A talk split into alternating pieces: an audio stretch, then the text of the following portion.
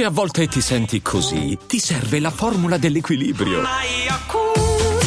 Yakult Balance, 20 miliardi di probiotici LCS più la vitamina D per ossa e muscoli. Imbarazziamoci del doppio. L'unico momento in cui la gente lo guardava era quando giocavano i fratelli Brian oppure qualche singolarista forte. Sono queste le parole scritte da Rili Opelka su Instagram ad inizio settimana. Sono una provocazione? Beh, certamente sono una provocazione. Il personaggio non è, non è nuovo a provocazioni simili, però all'interno di questa provocazione probabilmente c'è, c'è un pizzico di verità e sarà una delle cose che andrò ad analizzare fra i sette punti più interessanti di questa settimana tennistica.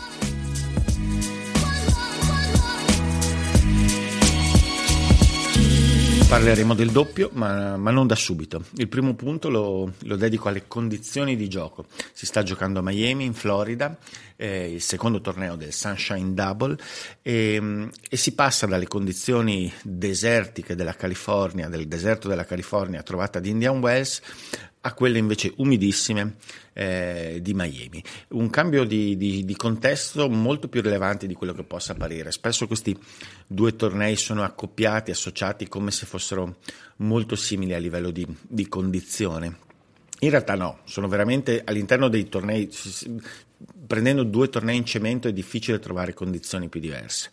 È vero che l'altitudine è simile, quindi quel fattore non incide, però il tasso di umidità è incredibilmente diverso, molto maggiore in Florida, la superficie è diversa, molto più veloce in Florida, le palline sono diverse, si tornano a utilizzare quelle, quelle più utilizzate quest'anno, le Dunlop, che hanno creato anche tante polemiche mentre ad Indian Wells si era passati a Penn, quindi delle condizioni molto diverse che molto, rende molto difficile per un giocatore performare in ugual maniera in, in entrambi i tornei. Da tenere in considerazione perché spesso magari si semplifica un po' la situazione. Qui a Miami ci sono tutt'altre situazioni tecniche dal punto di vista delle condizioni rispetto ad Indian Wells. Net single service. 15 load. Condizioni differenti, ma stesse difficoltà per alcuni giocatori di vertice italiani come Berrettini e Musetti. Non andremo però ad analizzare le loro prestazioni, lo stanno già facendo tutti, a me è capitato di farlo nelle ultime settimane, non ci sono particolari novità. Ehm, invece mi, mi, mi soffermerò su, su, delle prestazioni per una volta positive, insomma sugli aspetti positivi per gli italiani di questa settimana, che vengono essenzialmente da Lorenzo Sonico e da Martina Trevisan in maniera diversa dei giocatori che un po' in extremis, in un certo senso, soprattutto Martina Trevisan, stanno, pare stiano trovando un po' la condizione prima della stagione sulla terra battuta dove, dove probabilmente si giocherà parecchie delle loro possibilità di, di, di strutturare o di conservare la propria classifica. Ehm, Trevisan viene da un'annata abbastanza disastrosa dopo quell'incredibile semifinale a Roland Garros dell'anno scorso, ha vinto pochissime partite, c'è stato un sussulto sul cemento a inizio anno in United Cup con una vittoria una partita epica, si può dire, contro Maria Saccari, poi pochissimo. E invece qua fra Miami ed Indian Wells in maniera un po' insospettata, anche se sfruttando comunque delle partite non proibitive, ha vinto qualche partita, nulla di eccezionale, però delle buone prestazioni, delle buone prestazioni abbastanza brillanti, una giocatrice molto enigmatica dal punto di vista della gestione della sua forma. Eh, può accendersi, abbiamo visto, e spegnersi in qualsiasi momento. Che si stia accendendo prima del rosso è importante perché ha una quantità enorme di punti in scadenza, sono circa un migliaio nel giro di tre settimane eh, a cavallo del Roland Garros. E quindi una buona parte del, del, della sua carriera a breve termine eh, si, si, deciderà in queste settimane. E, Insomma, ed è incoraggiante vederla, vederla, in forma perché c'è la possibilità che anche da una piccola scintilla venga fuori qualcosa di buono. Oltretutto, anche che, qualche, che arrivi qualche vittoria sul cemento eh, è importante perché non c'è un vero motivo per cui possa rendere così male come ha fatto nell'ultimo anno sul duro. Ovviamente non è la giocatrice più potente del mondo, però il suo tennis può adattarsi a un buon livello anche sul cemento. vedremo, vedremo come, come, sarà il proseguio. Per Sonego invece un trend diciamo che ha origine da più lontano. Il momento di crisi di Sonego è, venuto, è avvenuto l'anno scorso di questi tempi, nei primi mesi della stagione scorsa, poi insomma c'è già stata sicuramente una crescita poi da metà anno in avanti, un grandissimo picco di forma a fine anno in Coppa Davis dove ha esaltato, ha esaltato molti appassionati italiani. E questo inizio anno dove si continua a confermare una buona qualità di gioco, guardandole le partite di Sonego eh, spesso, spesso, ci sono delle buone prestazioni, in questo inizio anno a fronte delle prestazioni pochi risultati eh, rilevanti anche se con delle vittorie importanti. Penso, penso, a quella recente con Ali Sim, ma anche in questo torneo, insomma, adesso aver fatto fuori Team e Evans sono comunque due, due, due giocatori importanti. E insomma anche, anche in questo caso sul cemento buone prestazioni, sulla terra probabilmente potrà concretizzare molto di più. Il tennis c'è, c'è soprattutto c'è la Verve, ha, ha, ripreso la Verve smarrita l'anno scorso, sembra essere molto sicuro di sé, molto sereno e quindi questo poi gli permette anche tecnicamente ehm, anche di mostrare alcuni progressi, soprattutto sul lato del rovescio, tecnici ehm, che ci sono stati, piccoli, non, non incredibili, però ci sono stati di recente.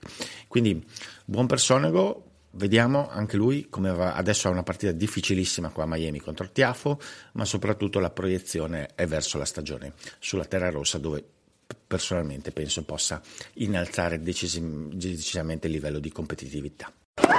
Net, single service. 15 love.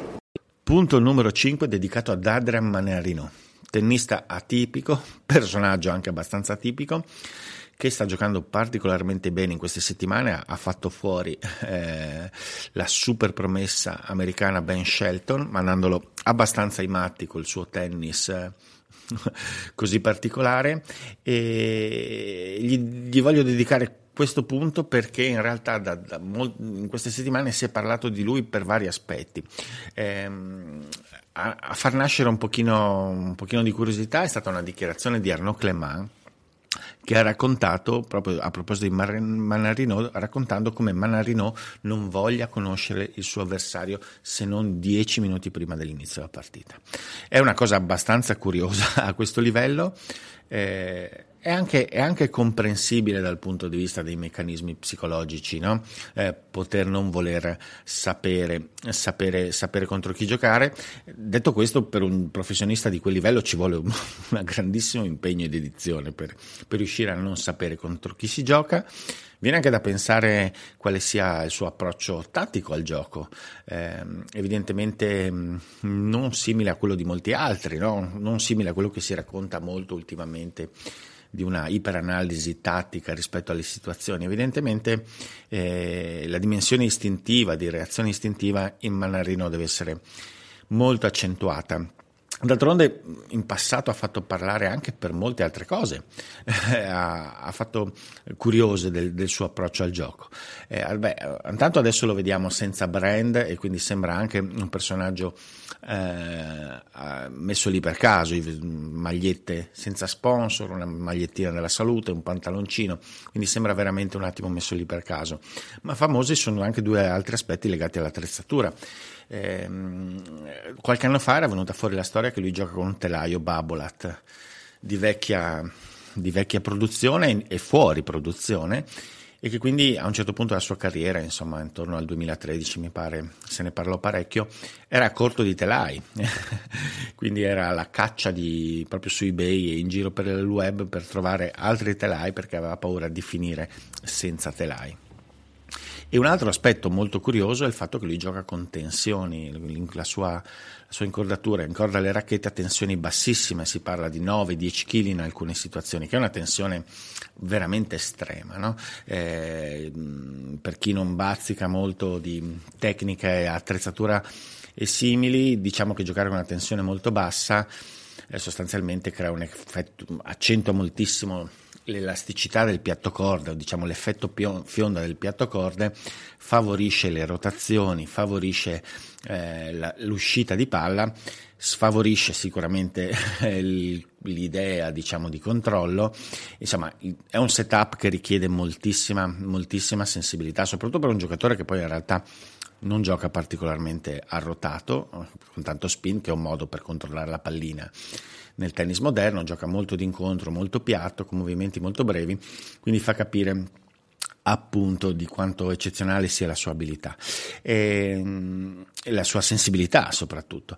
E, e questo è interessante no? perché appunto mm, fa vedere come possano esserci degli approcci anche molto originali e molto fuori dal, dal cliché, anche a livello altissimo, anche a livello di attrezzature, di, di, di concezioni riguardo al gioco in generale. Eh, Manarino non è apprezzato da tutti, alcuni lo trovano appunto eh, noioso, e altri invece insomma, lo ammirano e riescono a coglierne questo gioco un po', un po', differente. È sicuramente un po' una mosca bianca, però, però eh, osservare il suo approccio può essere, può essere utile a far capire che ancora, nonostante tutto, il tennis non sia completamente omologato in ogni suo aspetto. Net, single service. 15 love. Come detto nell'introduzione, toilet break dedicato al doppio, alle dichiarazioni soprattutto di Riley Opelka sul doppio, al fatto che secondo lui debba essere cancellato, debba, dobbiamo, secondo lui si, bisognerebbe sbarazzarsene. È una provocazione a cui hanno risposto vari altri tennisti ed ex tennisti con posizioni differenti.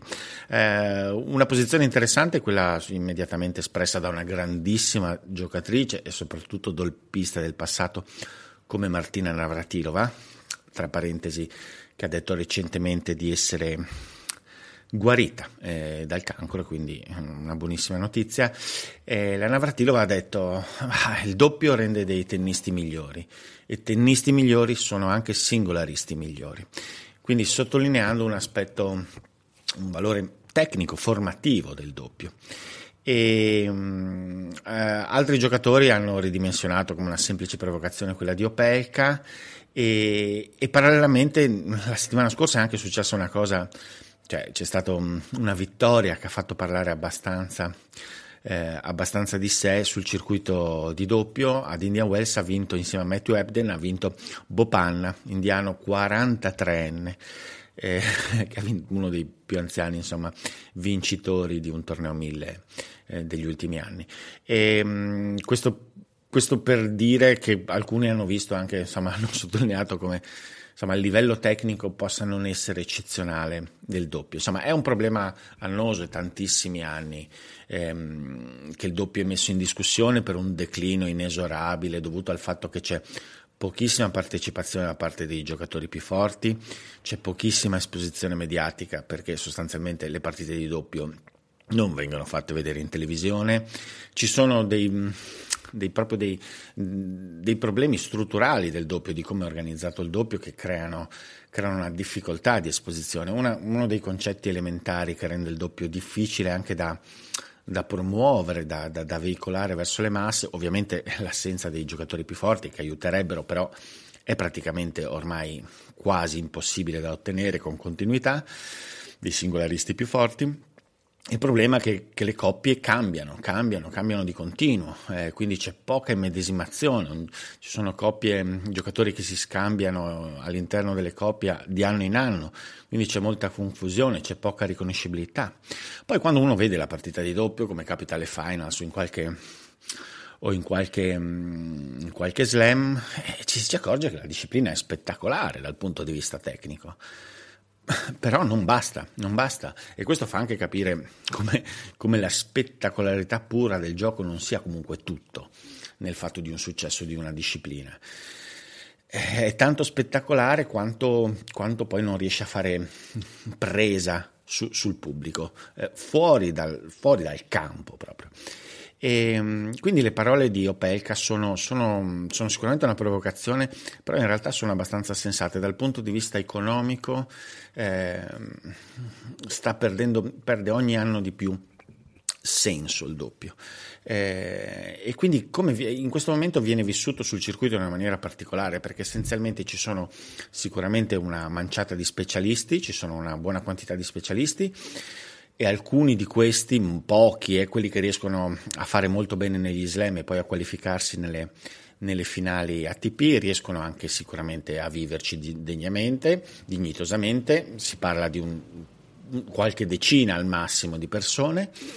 Moltissimi altri giocatori singolaristi lo usano come sostanzialmente situazione di allenamento e di riscaldamento all'interno dei tornei, con una totale discontinuità di presenza, di partner, senza nessuna ambizione agonistica, semplicemente come come allenamento. Stessa cosa avviene anche a livelli più bassi dove ovviamente non si guadagna assolutamente niente, si guadagna pochissimo in singolare, in doppio ancora di meno, però viene utilizzato come, come allenamento, come, eh, come momento anche di crescita su alcuni fondamentali. E la mia posizione è un po' ambivalente perché effettivamente c'è questa, c'è questa c'è l'evidenza che, che non funzioni. Che, che, veramente non, non, funzioni anche probabilmente sottragga delle risorse dal punto di vista economico a una parte del circuito invece che può funzionare maggiormente. E, ehm, non, non, non, c'è una grande, è difficile anche trovare delle soluzioni a livello mediatico, poi ne proporrò una. E, però c'è anche la, la, la, consapevolezza che effettivamente è uno strumento, è un, è, un, è un, elemento spettacolare ed è uno strumento tecnicamente importante. Infatti sono da sempre un sostenitore per il fatto che, venga, eh, che si giochi moltissimo più doppio nelle prime fasi di formazione dei giocatori, da piccolini, da adolescenti, nelle prime fasi è importantissimo giocare il doppio perché effettivamente riesce a sviluppare alcune parti del gioco che in singolare adesso sono meno, sono meno battute, penso all'importanza del servizio, alla capacità in risposta, alla reattività sotto rete, alla creativ- creatività nei, nei pressi della rete, cioè è un elemento fondante della formazione di un giocatore. A livello giovanile sono sempre stato per spingerlo e per, per, portarlo a giocare moltissimo di più all'interno magari di una competizione a squadre, però a livello pro in realtà mi sembra molto difficile. Un'idea un po' provocatoria che, che, da un po' di tempo che porto avanti, mi è capitato anche forse di parlarne in passato, è qualcosa che sicuramente non che creerebbe qualche scompenso, che potrebbe però probabilmente ehm, forse creare un nuovo appeal al doppio e rendere il doppio la competizione a squadre nazionali del tennis. Cioè, vincolare il fatto delle formazioni, creare le formazioni di doppio in modo che siano, abbiano un vincolo di nazionalità, cioè che la coppia di doppio essere, debba essere composta da giocatori della stessa nazionalità. E quindi Fognini e Bolelli sono Fognini e Bolelli, ma sono italiani e, e devono essere e rappresentano in quella competizione l'Italia. Ecco, darne una dimensione eh, a carattere di, di squadra nazionale potrebbe, potrebbe ovviare al problema di riconoscibilità, no? perché a quel punto eh, la vera competizione a squadra del tennis, che è il doppio, sarebbe qualcosa che prende i tratti di una squadra nazionale, quindi un, farebbe decisamente un salto. Ci sarebbe anche la freschezza di una novità, di una novità insomma importante dal punto di vista anche della comunicazione, darebbe proprio una dimensione diversa. Ovviamente questo stona completamente con la dimensione individuale professionistica del circuito professionistico. Bisognerebbe fare un salto perché ci, potre- ci sarebbero degli scompensi. Magari penso a qualche fortissimo doppista, forte specialista, potrebbe nel giro di potrebbe avere degli scompensi non avendo magari all'interno della propria nazione qualche partner di alto livello. È, ehm, è sicuramente un contraccolpo un effetto collaterale possibile, però magari pianificando questo, questo tipo di transizione potrebbe essere particolarmente interessante eh, e forse una delle poche idee che mi vengono per, per rianimare realmente il doppio. E fatemi sapere anche dopo nei commenti cosa ne pensate. Insomma. Net, single service. 15 love. Sfruttiamo il fatto che sia nel bel mezzo di un Master 1000 e quindi ancora senza poter trarre chissà che conclusioni importanti, definitive rispetto al torneo e all'attualità per parlare di due, altri due argomenti laterali, leggermente laterali, ehm, accesi da, da, da, un paio di dichiarazioni. Il primo, il primo argomento riguarda il rumore, il rumore, il rumore durante, durante, il tennis, durante le partite di tennis. C'è stata una dichiarazione di Francis Tiafo che ha fatto anche in questo caso come quella di Opelka sul doppio parecchio chiacchierare.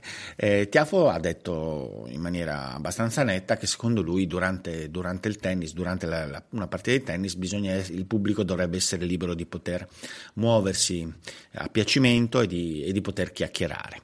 E, questo ha immediatamente diviso in maniera molto, molto netta il mondo del tennis, e, mm, in, un senso, in, un certo senso anche a livello geografico. Eh, Francis Tiafoe è un giocatore statunitense e, e, e l'approccio eh, del mondo americano allo sport è abbastanza diverso da quello europeo e nel tennis c'è un riflesso parecchio parecchio evidente rispetto a questa, a questa, a questa differenza.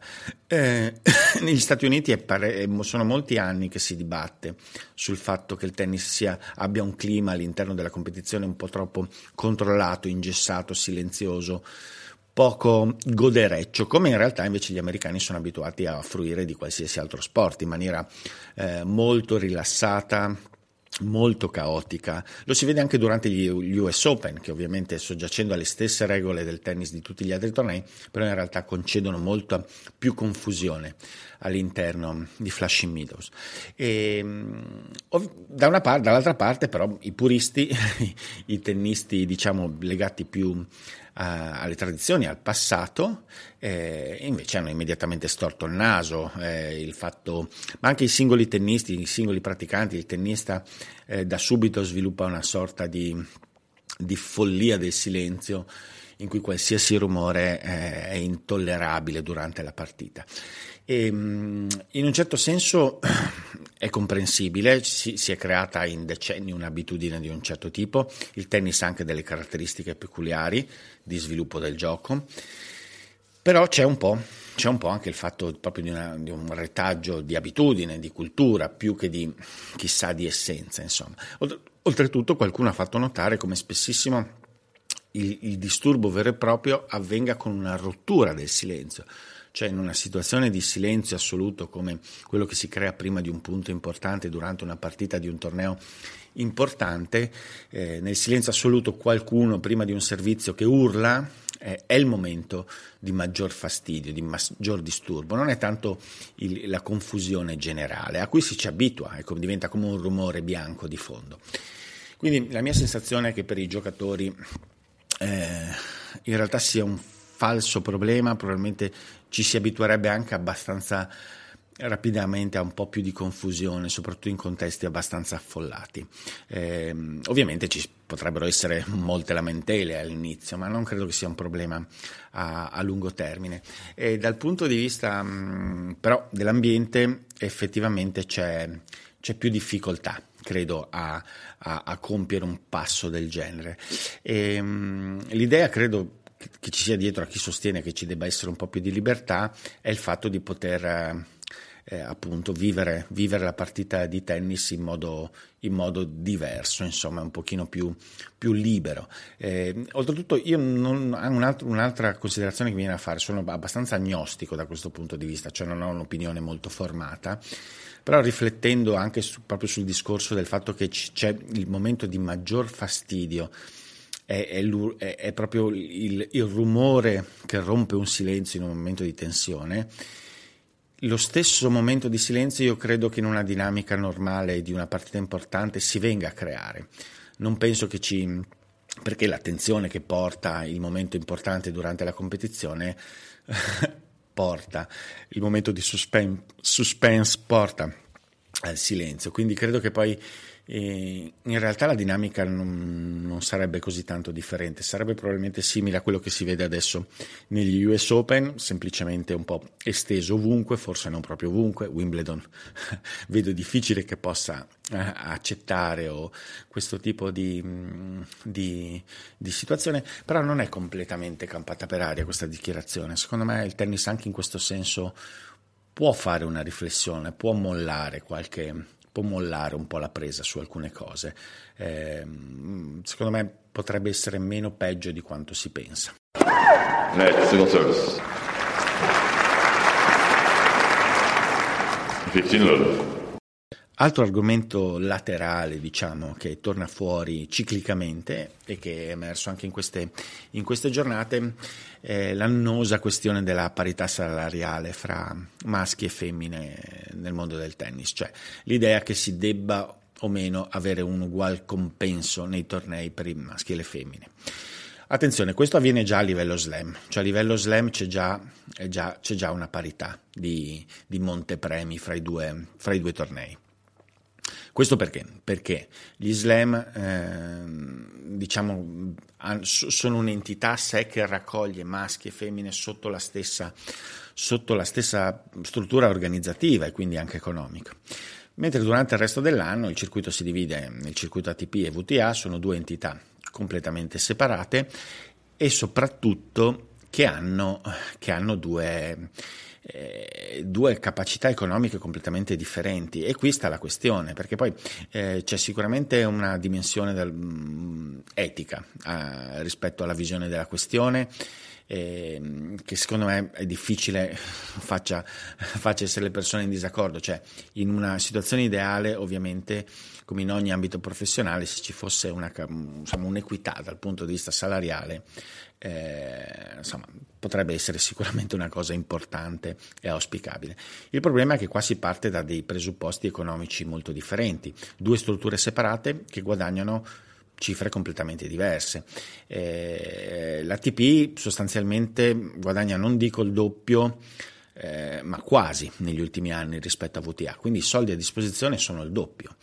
E se non ci sono i soldi, la VTA come fa ad adeguare i compensi e portarli allo stesso livello dell'ATP? Eh, non c'è modo, i diritti televisivi sono venduti molto, a molto meno, le sponsorship sono meno ricche, non c'è nulla da fare dal punto di vista proprio oggettivo economico. E l'unica possibilità, l'unica possibilità, questo lo diceva anche Patrick Moratoglu recentemente,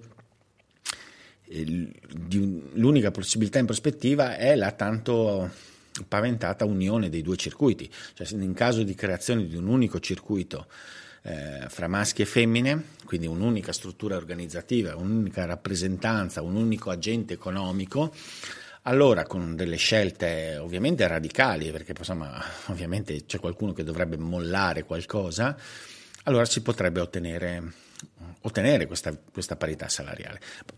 Però senza questo, senza, senza questo presupposto, scusate, eh, è difficile, è difficile parlarne anche, no? Quindi eh, è una questione, insomma, da... capisco che venga sollevata, però senza l'unione dei due circuiti non, è quasi inutile parlarne.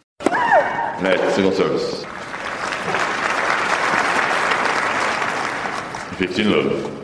Torniamo al torneo per il, punto, per il penultimo punto della settimana e parliamo di un outsider totale, eh, semi sconosciuto. Dedichi, de, dedico questo numero 2 così alto in classifica a Yosuke Watanuki, giapponese, autore di una prestazione che mi ha lasciato letteralmente sterefatto contro Francis Tiafo. Una prestazione perdente, alla fine la partita l'ha persa, ma di una qualità, di una qualità sorprendente. E, 24enne mm, giapponese eh, che, che, che ha, mi ha letteralmente sorpreso per la qualità proprio esecutiva, i picchi di, di gioco che ha, che, ha, che ha, mostrato. Ha aggredito con una ferocia e una rapidità incredibile Tiafo sulla seconda palla, eh, ha mostrato un timing notevolissimo è un giocatore che bazzica insomma, nel circuito Challenger da un bel po'. Mi era capitato di vederlo giocare ovviamente in contesti diversi e di capire, di, di riuscire a intuire sicuramente le, delle dote notevoli, però che poi questo si traduca una prestazione simile di, di, di, tanta qualità, tanto da lasciare anche a bocca aperta allibito lo stesso Tiafo per lunghi, lunghi tratti di una partita oltretutto bellissima, eh, di una partita bellissima all'interno di un torneo che in realtà ne sta riservando molte di più rispetto a India West, quindi c'è, eh, c'è una situazione dove si sono create decisamente partite più interessanti in questi primi turni. Eh, insomma, Watanuki è l'esempio di, quanta, di quante doti ci siano anche nei giocatori più indietro in classifica. Ne, par- ne parlo di continuo di questa cosa qua però è da tenere in considerazione perché dal punto di vista dello spettacolo tecnico, del valore tecnico, c'è del bellissimo tennis anche indietro in classifica, spesso i contesti dove, dove questi tornei un pochino minori si giocano sono molto squallidi e quindi creano veramente poco appeal per, per, televisivo generale, però in realtà i giocatori dietro sono molto forti, poi per vari motivi possono far fatica ad emergere, e, però ricordiamoci di questa cosa qua perché secondo me è un, è, un, è un, elemento prezioso che il tennis dovrebbe valorizzare e, e, e anche, insomma, è anche questo un altro concetto che ribadisco di continuo, eh, quanto in realtà siano, siano, vicini ordini di classifica che, che nell'immaginario invece sono lontanissimi, no? eh, fra un top 20 un top, e un 150 eh, ci, sono, ci sono spessissimo delle differenze minime dal punto di vista tecnico. E quindi Watanuki, tenete, vediamo, io prima di, prima di, tutti lo voglio tenere d'occhio perché la prestazione è stata veramente sopra le righe e boh, bisogna riuscire a capire se potrà darne continuità, però tenetelo d'occhio, oltretutto sono abbastanza i giocatori giapponesi, c'è più, qualche, più di qualche giocatore giapponese che sta cercando di, di venire fuori mm, in questo, in questo, periodo dell'anno. Insomma, anche de, il post Nishikori ormai, anche se ci sono voci di rientro, insomma sta cercando di formarsi un po' a fatica, ma con più di qualche giocatore buono. Net, single service. 15 love. Ultimo punto della settimana mh, mm, dedicato, dedicato a, a, a, due giocatrici che stanno vivendo un momento diverso, particolare per entrambe anche se agli opposti. E sto parlando di Bianca Andrescu e Caroline Garcia.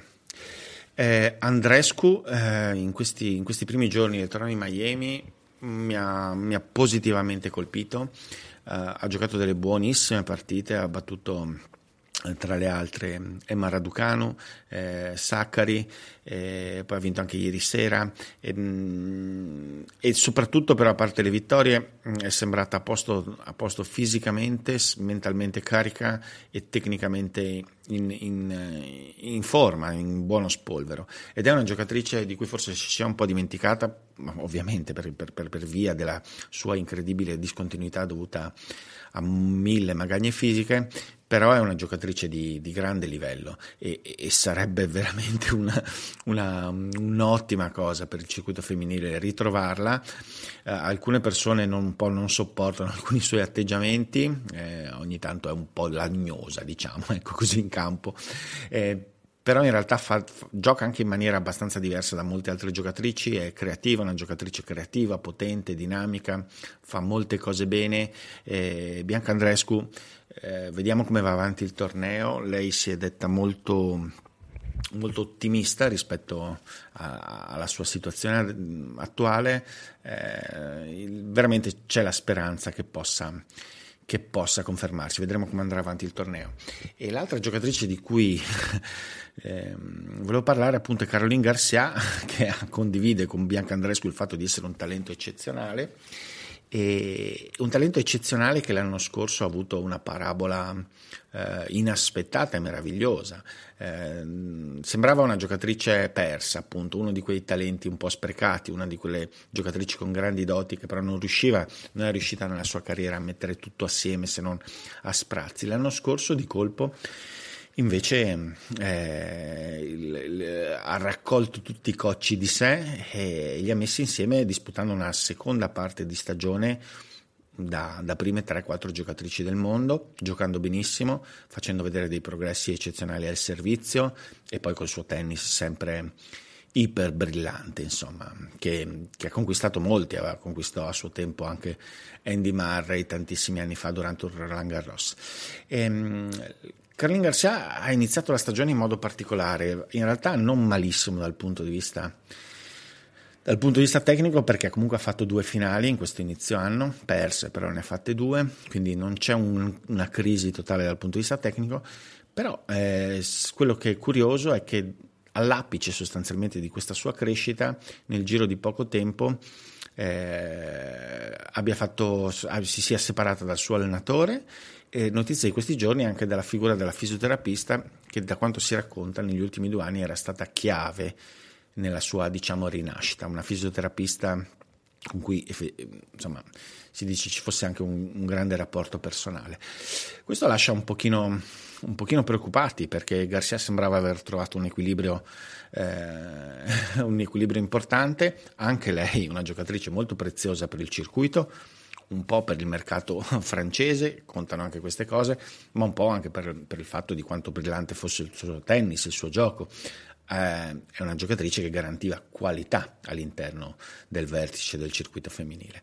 Quindi un po' di preoccupazione eh, e la sensazione eh, che possa esserci qualche tipo di, di ricaduta mh, proprio quando sembrava invece essere tutto a, pe- tutto a posto. È, è un personaggio dal punto di vista complessivo un po' tormentato dal punto di vista tennistico.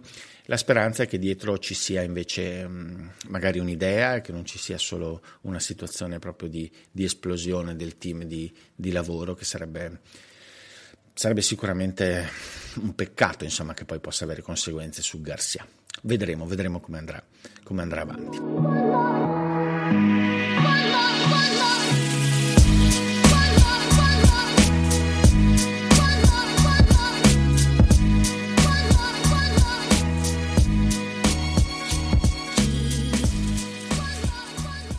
I'm Sandra, and I'm just the professional your small business was looking for. But you didn't hire me because you didn't use LinkedIn jobs. LinkedIn has professionals you can't find anywhere else, including those who aren't actively looking for a new job but might be open to the perfect role, like me.